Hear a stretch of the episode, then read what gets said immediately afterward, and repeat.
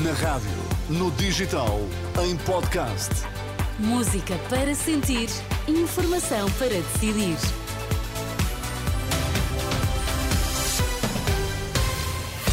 Pedro Caeiro, antes da edição da noite, vamos às notícias em destaque. Milhares de polícias manifestaram-se esta noite na cidade do Porto, mais uma vez pela atribuição de um subsídio igual ao da Polícia Judiciária. O Estado fechou o ano com um excedente orçamental de quatro mil e trezentos milhões de euros. Milhares de polícias e guardas da G N R manifestaram-se ao final da tarde e início da noite na cidade do Porto para exigir um subsídio de risco semelhante ao atribuído aos agentes da Polícia Judiciária.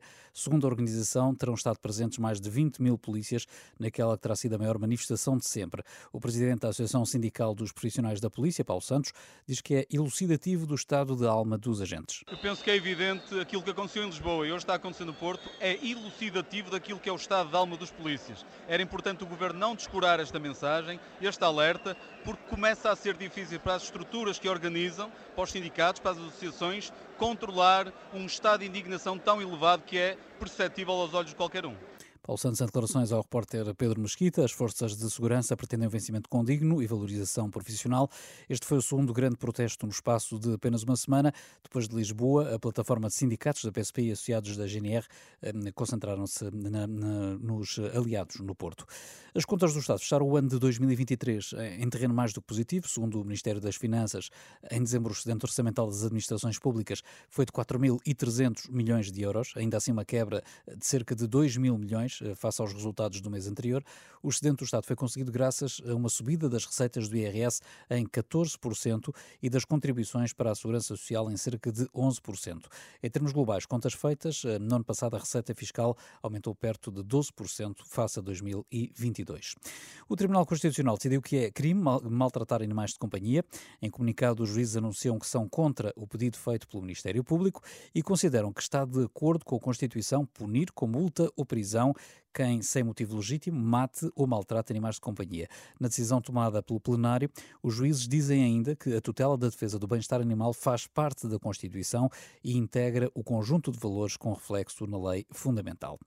Demitiu-se o presidente da Comissão Executiva do Grupo Global Média. José Paulo Faf diz que, ao fim de quatro meses, considera esgotadas as condições para se manter em funções. O agora ex-C E O do Grupo de Comunicação Social afirma ainda que os pressupostos do projeto estão comprometidos, nomeadamente o necessário entendimento entre acionistas para levar a cabo a reestruturação editorial de que alegadamente o grupo necessita. vinte e um mil milhões de euros em apoio militar à Ucrânia e mais de um milhão de munições até ao final deste ano.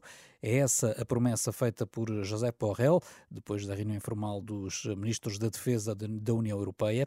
O alto representante para os negócios estrangeiros e política de segurança abordou ainda a situação no Mar Vermelho, garantindo que os vinte e sete vão realizar uma nova missão.